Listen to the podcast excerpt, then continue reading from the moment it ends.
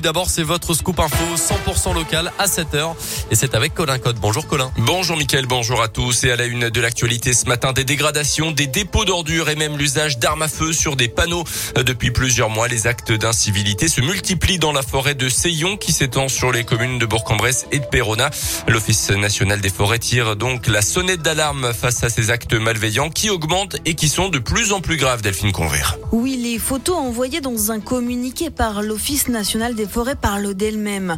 On y voit un totem d'accueil complètement dégradé. Pire et plus inquiétant, un autre cliché montre un panneau en bois indiquant une route forestière percée de 2 impacts de balles.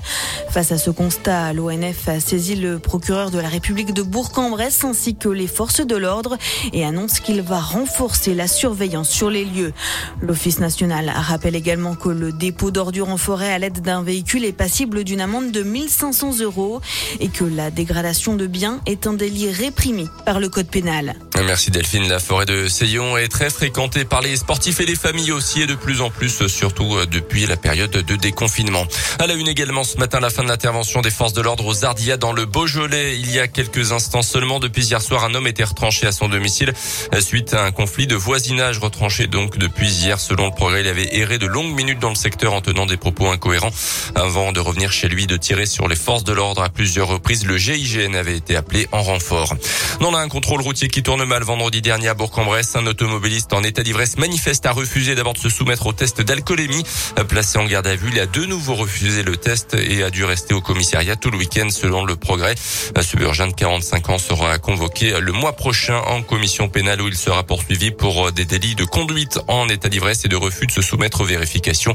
Il risque la même peine que s'il avait accepté le contrôle routier. 800 millions € pour la robotique annoncière d'Emmanuel Macron depuis la Loire où il a passé la journée. 400 millions seront consacrés à la fabrication de ces robots qui intègrent l'intelligence artificielle. Le chef de l'État qui a rappelé le besoin français de robotiser et de numériser l'industrie pour réindustrialiser le pays et rattraper le retard. Ça évitera selon lui d'avoir à délocaliser dans les pays qui produisent à bas coût. Dans le reste de l'actualité, quelle suite a donné au rapport Sauvé sur la pédocriminalité au sein de l'Église catholique française?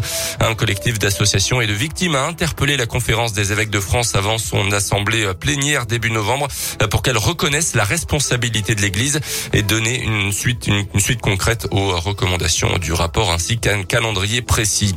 Le regain des contaminations de Covid se confirme. Les indicateurs remontent dans la région et en France après 2 mois de baisse selon Santé publique France. Taux d'incidence de plus de 8%, hausse de nombre de passages aux urgences qui augmente de 6%.